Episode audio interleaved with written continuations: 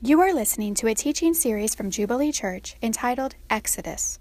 The book of Exodus underlines God's desire to rescue people from their misery to a life of promise, meaning, and fulfillment. This eight week series explores key moments within Exodus in order to more fully appreciate God's love for people. If you would like more information about Jubilee Church, please visit our website at jubileestl.org. We're going to continue uh, in our series called Exodus. And I'm going to read from you from this uh, Black Bible, page 61. It's Exodus 20. And uh, you can turn there, but I'm going to go ahead and guess that you know what I'm going to say. So I'll get started. I am the Lord your God who brought you out of the land of Egypt, out of the house of slavery. You shall have no other gods before me. You shall not make yourself a carved image. You shall not take the name of the Lord your God in vain. Remember the Sabbath day to keep it holy. Honor your father and your mother. You shall not murder. You shall not commit adultery. You shall not steal. You shall not bear false witness against your neighbor. You shall not covet. Now, I'll never forget um, my son Simon. Uh, a few years back, when he was around five years old, we, we lived in this cool three story house in South City. Uh, it was built in 1904, and some friends of ours had just bought a newer home. And my son is very curious, and so he began to ask, Well, how old is our home? And I said, Well, it's about 105 years old. And he's like, Whoa, it should be dead by now. And and, I, uh, and it caused me to reflect that in large part in our culture, um, we honor progress over the past.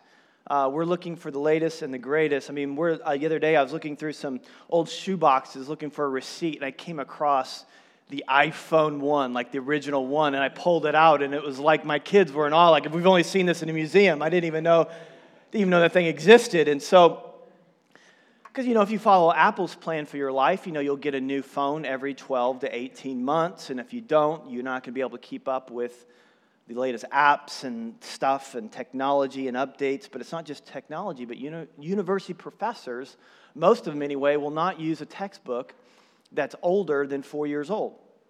Even like on ancient history, which is like, you would think like it's ancient, you know what I mean? It's not like it's changing every second.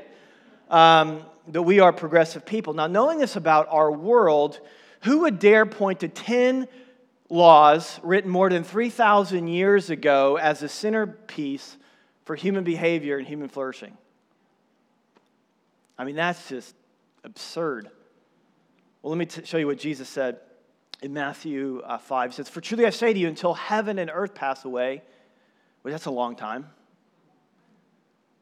not an iota, not a dot, will pass in the law until it's accomplished. Now, this is an amazing statement because it's saying that there's nothing in this world that is sturdier or stronger than the law of God. Fads will come and go, ideas come and go, people come and go. Even the mountain, the stars, and the sun have come and they will go. But what God says is true and it's authoritative, but it's also perpetually relevant and foundational for our lives. Now, there's a lot of confusion around the Ten Commandments.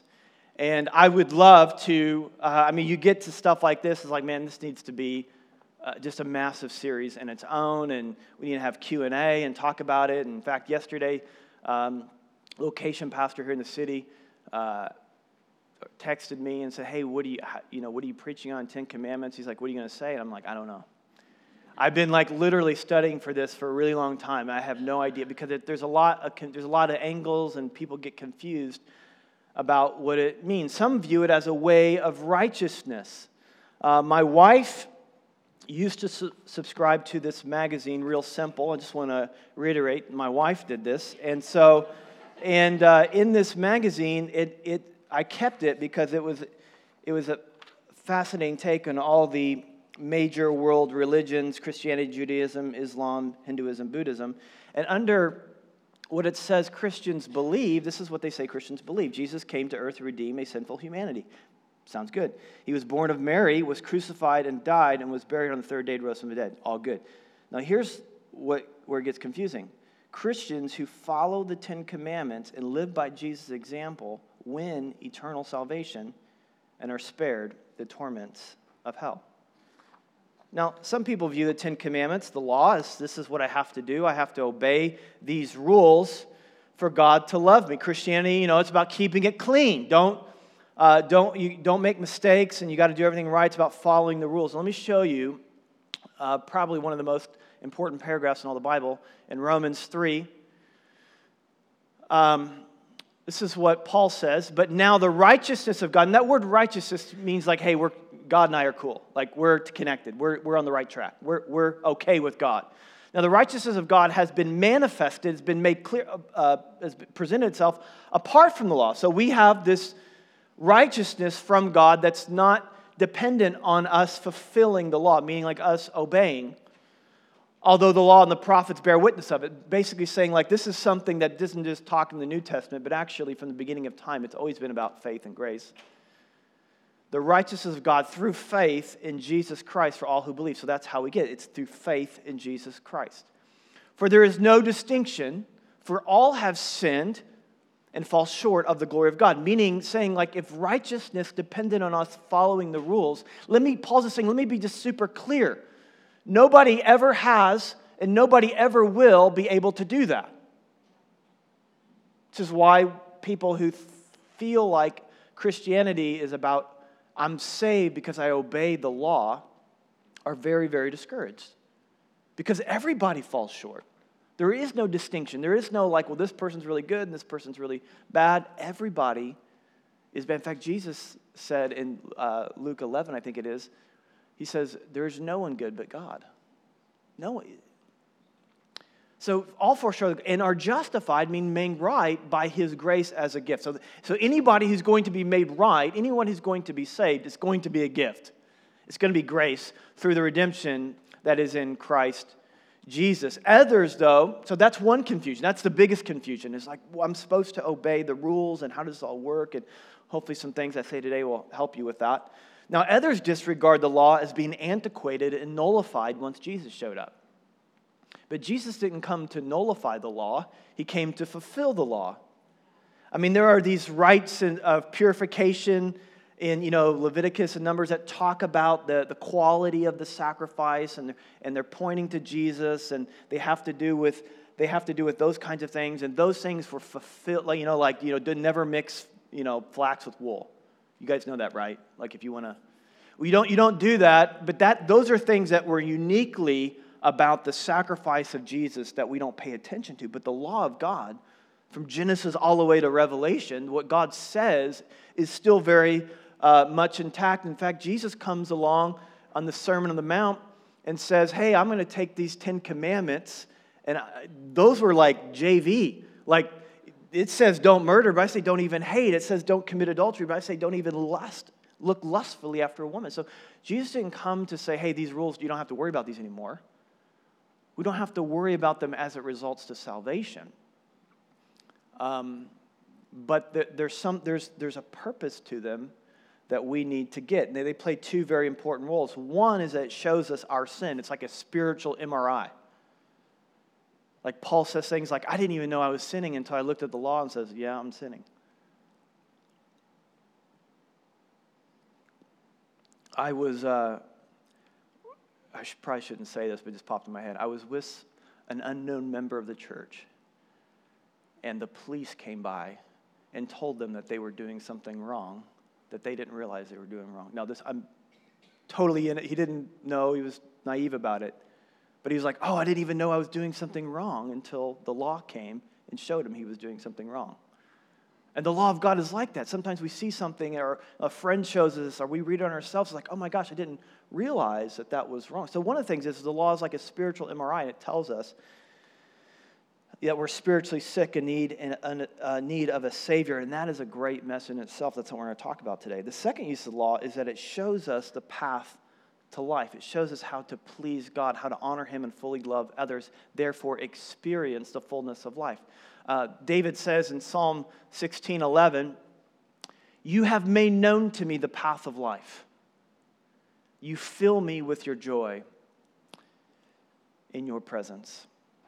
Now, Moses, he, David's talking about the scripture. Moses knew the law on stone tablets, but Jeremiah the prophet and others would say it's going to be a day where it's no longer this external force trying to force you into this moral behavior, but there's going to be this internal desire that God's going to do. Uh, Jeremiah says it this way For the covenant that I will make with the house of Israel, that is God's people, after these days, declares the Lord, I will put my law within them, and I will write it on their hearts, and I will be their God, and they will be my people. And that is speaking of the Spirit of God. When you become a Christian, God puts His Spirit in you.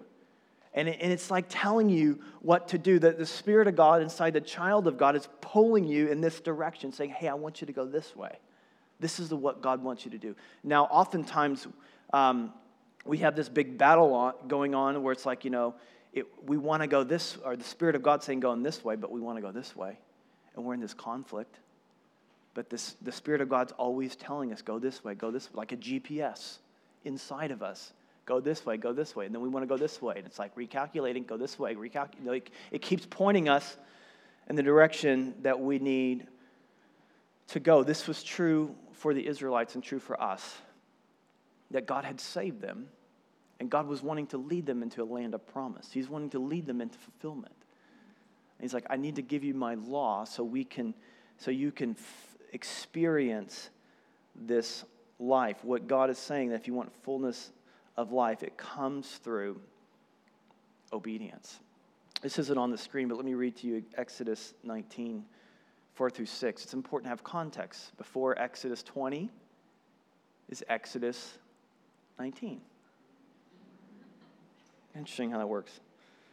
This is what this is this is God get, preparing Moses to give him the 10 commandments. You yourselves have seen what I what I did to the Egyptians and how I bore you on eagle's wings and brought you to myself.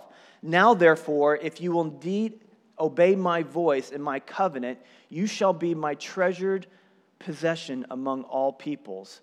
For all the earth is mine, and you shall be a kingdom of priests and a holy nation. God's call in our life is to obedience. First Samuel 15, 22 says, I desire obedience. I don't, you know, sacrifices cool and all, but I, what I really want from you is obedience. Now, we are kind of afraid of that word, obedience. Like, We're not familiar with it. Uh, intuitively, it seems like a barrier to our freedom and to our happiness.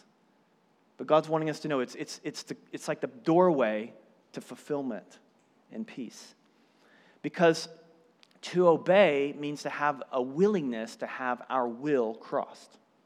For me to obey means I have to be willing for what I want to do to be crossed. Uh, obedience is very similar to what it means to have discipline, and perhaps you understand what it means to have physical discipline.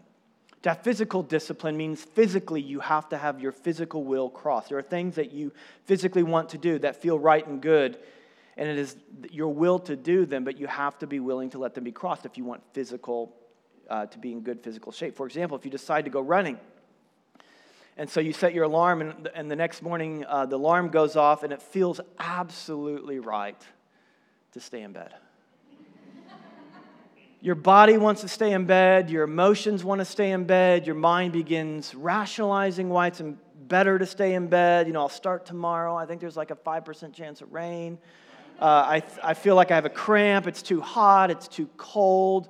And besides, it's probably better for me physically if I get rest anyway. And so it's like you get in that moment. In that moment, what you want, what you will, what is right is for you to stay in bed. However, if you are under physical discipline, you will cross your will. I will get up. I will run. I will do these things. I will lift weights. There's chocolate cake right in front of you, and you want it. In fact, it feels wrong not to even take a taste. Physical discipline is that you cross your will. And if you're really serious, you will actually pay someone to stand over you and tell you what to do, to have authority over your physical health. They will tell you what to eat, and you will eat it. They will tell you to run another lap, and you will run another lap. They will tell you to do another rep, and you will do another rep. Because ultimate physical freedom comes from crossing your own will. You must say no to your physical will to get physical fulfillment. That's obedience. Now, here's my question spiritually and morally speaking, when are we ever going to give God the same authority we give our gym coach? The two fastest growing ideas as it relates to God in the United States are this they seem like opposites, but they're the same. One is uh, secular atheism that says there is no God. Uh, the other is this kind of new agey spiritism that says like you know God is in everything and there's a miracle around every corner. Uh, you just you can understand people's thoughts, and it's interesting because these ideas seem like the same. Because one says like there is no God, and the other says well there's God. You know everything is God but they are absolutely the same thing because the common thread between the two is that it puts me, if I believe either one of those things, it puts me at this, the, the center of moral authority. And what I just, how I feel, how I think, what makes sense to me is what's true and what's right. And consequently, I can never have my moral will crossed. If you applied that to your physical world, you would die at a young age. Our culture has no provision for moral discipline because we are so conditioned to whatever feels right, whatever we think is right, whatever, we appears, whatever appears right. God is wanting to take you somewhere. He says, Don't you want to experience the love I have, the peace I have, the joy I have, the wisdom I have, the nobility I have? Then let me cross your will. But we won't. And if we won't, we stay in this wilderness where the Israelites found themselves, and we never experienced the fullness of life that God has for us. You, remember the Karate Kid? Remember that? Like the first one in, from the 80s? The Karate Kid um, tells you everything you need to know about Christianity. but you didn't know that. See, because Daniel wanted to learn karate from the master. He wanted to learn karate. So he says, Will you teach me karate? Mr. Miyagi, will you teach me karate? He says, Yes, come back tomorrow. So he comes back tomorrow. He says, Okay, now uh, sand my floors. And so Daniel sands his floors, and he does it all day. And he says, Okay, uh, we, tomorrow, will you teach me karate? Yeah, I'll teach you karate tomorrow. Come back tomorrow. So he comes back tomorrow. He says, Paint my fence. So he paints his fence all day long, like this, like this, like this, like this. And he's like, Okay, I painted the fence.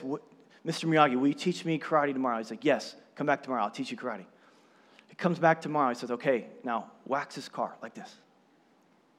Wax on, wax off. And he, this car, this car, this car, this car. And then at the end of the, all this, he just blows up. He's like, Man, you're just using me. You're telling me to do all these arbitrary things. And I want to learn karate, but all I'm doing is being your slave. And Mr. Miyagi, was like this iconic scene where he, he begins to show him that this whole time, he, what Daniel thought were just arbitrary commands that didn't seem to have a purpose, actually, what he was teaching him was the reflexes of karate, and he wove that into his lessons. And what God wants to do in your life, he wants to teach you the reflexes of obedience. And he's weaving that in. You're like, doesn't make any sense to me. Let me just tell you something obedience is not agreement. Obedience is not agreement. So, like, if I say to my kids, like, hey, come in the kitchen, I want you to eat ice cream. And they're like, see, we are good little boys and girls who obey because when my dad says, I have ice cream, by golly, we go have an ice cream. That's not a, you're agreeing with me. Obedience is the willingness to have your will crossed.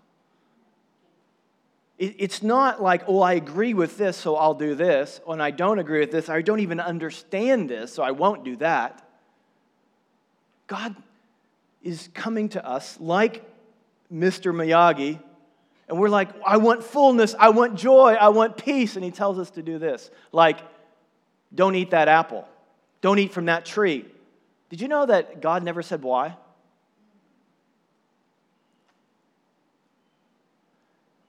Sometimes we don't know why. Christians, when's the last time you just did what God said just because He said it? Not because you got it, not because He explained it to you. You just did it because He said it. Do you want peace? Do you want joy? Do you want wisdom? Do you want these things? Do you want to go where He wants you to take Him? Where He wants to take you? See, see, Daniel just thought it was these arbitrary rules that he was following. And you, we read our Bible. This is just arbitrary. I don't get this. I get this, but I get love your neighbor. but I don't get this over here. He's teaching you, he's showing you. Now, why is it? Why is obedience important? Well, obedience is important because he's taking us into a relationship with himself. Obedience is not the end. Obedience is a means to an end. Let me show you something in 1 John 2. And by this we know that we have come to know him. What's that next line? You're like, I can't read that far. If we keep his commands. That's, that's like the New Testament. Whoever says, I know him, but does not keep his commands is a. And the truth is not in him. But whoever keeps his word in him, truly the love of God is perfected. Now, please don't get confused. It's not saying if you don't obey him, God won't love you, but that he's saying that there, there's an experience, there's an intimacy, there's a relationship that happens when we obey God. This isn't just true of the New Testament, it's, it's true of the Old Testament narrative. Again, going back to Exodus 19, he says, You yourselves have seen what I did to the Egyptians and how I bore you on eagle's wings and brought you out of myself. So, so the Ten Commandments did not happen in Egypt, they happened after Egypt. He comes to them and he just saved him by his grace through faith. Uh, they believed in the message of Moses. Uh, the message of Moses is God wants to save you. He's bringing you out, and it was confirmed by signs and wonders, which is another message. And by faith, they believed him and they came out. And then, now that I've saved you, I want you to obey because I want to take you to a place of blessing. It wasn't like, hey, he didn't come to the Israelites and say, hey, look, here's 10 laws. If you obey them, I'll get you out of here on eagle's wings. He just, by grace, comes and saves them. So they're saved, they're loved, they're, they're chosen by him and placed out, just like you and me. He says, now here's how you relate to me. This is my will for you. This is huge, and I want to double down here because what separates, because every religion calls for obedience, but what's unique about Christianity is that every other religion says if you obey, you'll be saved. Christianity says you are saved, now therefore obey. We are not saved uh, by good works, but we are saved to good works. We're saved to something. And that's why sometimes the Bible gets so confusing because someone comes along and you think, well, there's all these commands, I got to do things, do things, do things, and so it's like, okay, I need to believe I need to do these things for me to be a Christian. Well, that's not really true. And then another message comes in about, well, you know, don't worry about doing anything. It's just God loves you. and Well, of course, and yes and amen and hallelujah. But there's commands there to show you how to relate to Him and to show you, to bring you into a place of blessing. Because remember, he says, he says, You'll be my treasured possession among all peoples. You shall be my kingdom of priest to holy nation, just kind of like the Sermon on the Mount. I, I want to make you to be salt and light, to be put on display for the whole world to be blessed through you as I bless you. And it comes through obedience. Maybe this will help. Do you know what's utterly frightening about falling in love? the more you love someone, the less control you have over your life. You know why? It's very simple. This object here, this music stand right here, this music stand makes no claims on me. It never asks me to do anything. It has no loves, no hates, no needs, no desires, no worries. And as a result, I can use this music stand any way that I want. It's just a tool for me to reach my goals. It's an object. But a person, not an object, but a person, a subject, has needs, loves, worries, hates, fears. And the more you love someone, the more you want to get close to them, the more you want to be intimate to them, the more you see their needs, their loves, their desires, their hates as obligations. It's the way relationships work.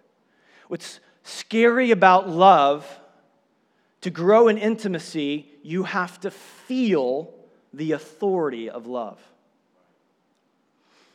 Love and obedience in any relationship go together.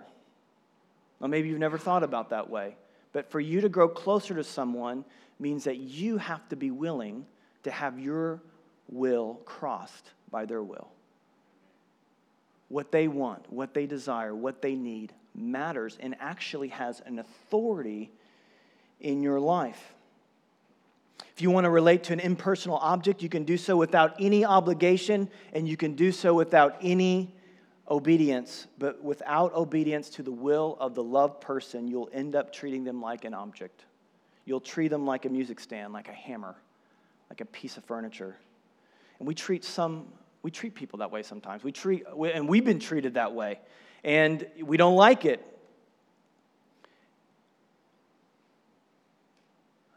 You get treated like an object, or you treat someone like an object when you say, I want love from you, but I want to I want to hold on to myself.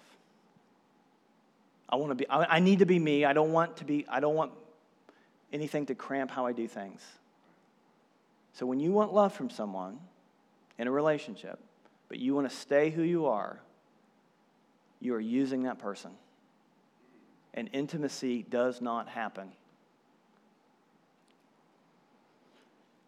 If you want to draw closer to the people you love, you must let that person cross your will. And if you want an intimate relationship with God, if you want Him to lead you into deep relationship and intimacy with the with ultimate reality, with the creator of the universe, you have to let him cross your will. And that's why he gives the Israelites the Ten Commandments. He says, I saved you, and now I want a relationship. Here's my will. Do my will.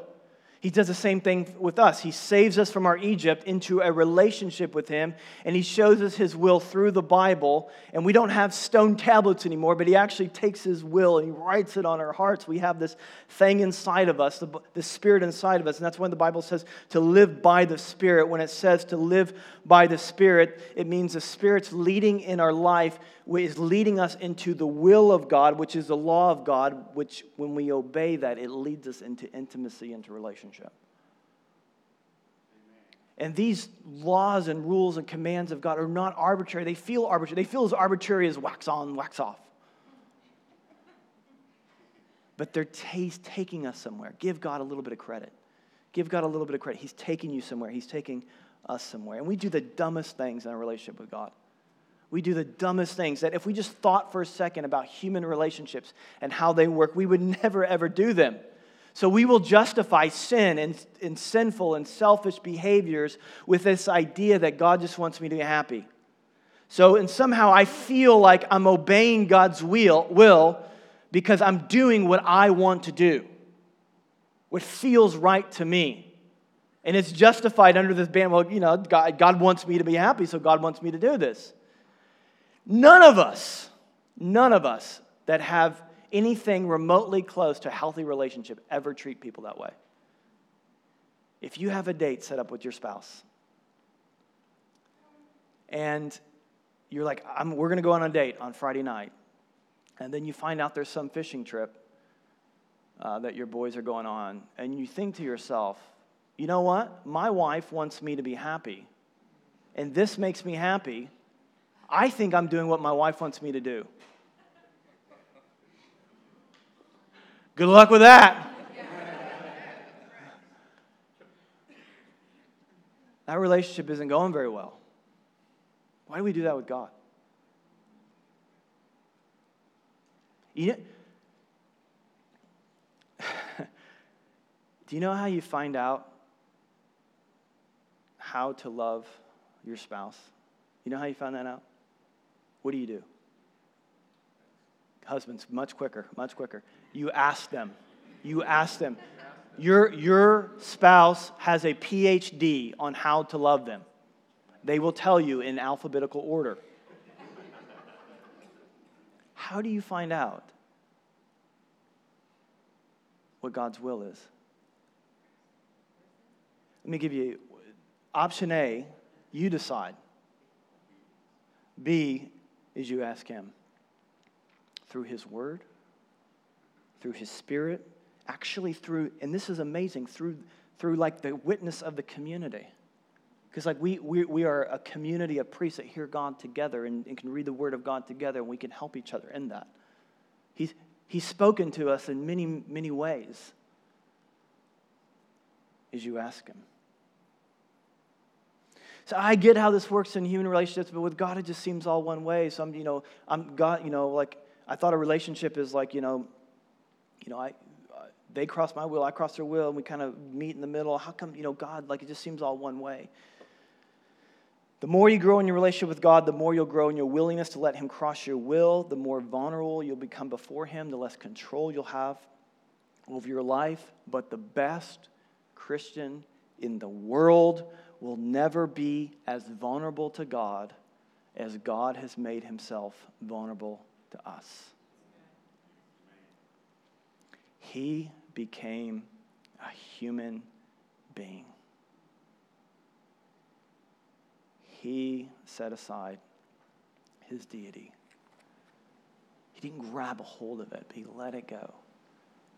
And you can check on this later.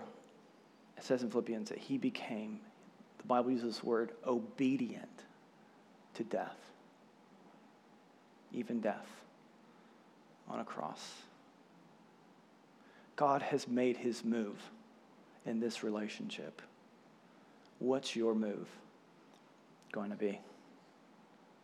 That's why, and this, this is so relational, that's why Jesus uh, in the New Testament, Matthew 22, was able to sum up the entire Ten Commandments. I know you're disappointed I didn't go through all 10.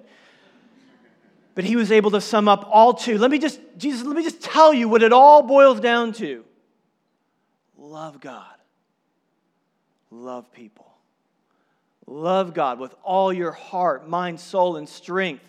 Let Him cross your will at every point, at every time, in everything. Your emotions. Let, you know, just like you, a gym coach stands over you, let him stand over your mind. Let him stand over your emotions. Let him stand over your, your, your body. Let him stand over these things. How do I love how do I how do I love God? How do I do this? How do I do this relationship? And obey him with everything.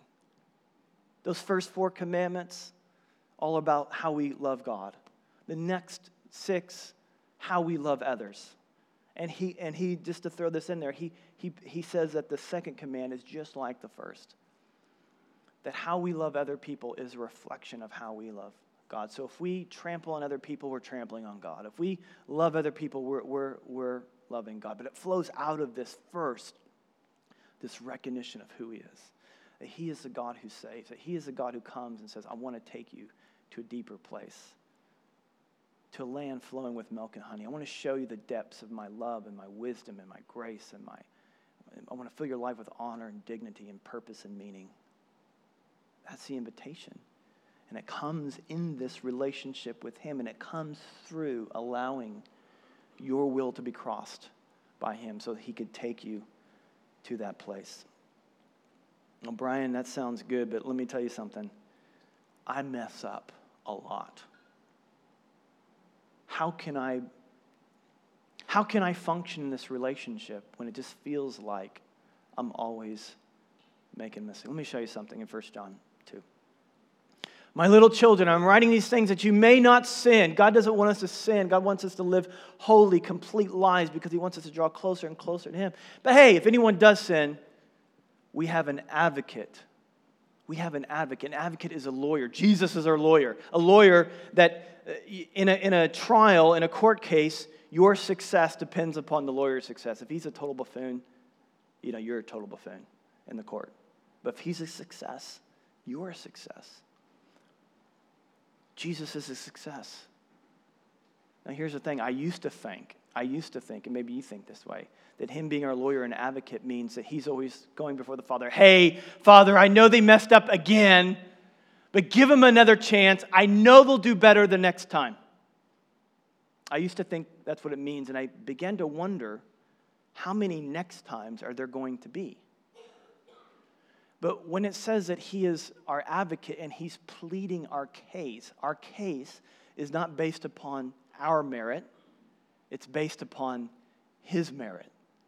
It's based upon the. He's saying, Father, I went to the cross. I paid for every single sin that they've ever committed or will commit. For you to condemn or punish them would be unjust because I've already paid the price. He is our advocate. If we confess our sin, He is faithful to purify and cleanse us from all unrighteousness.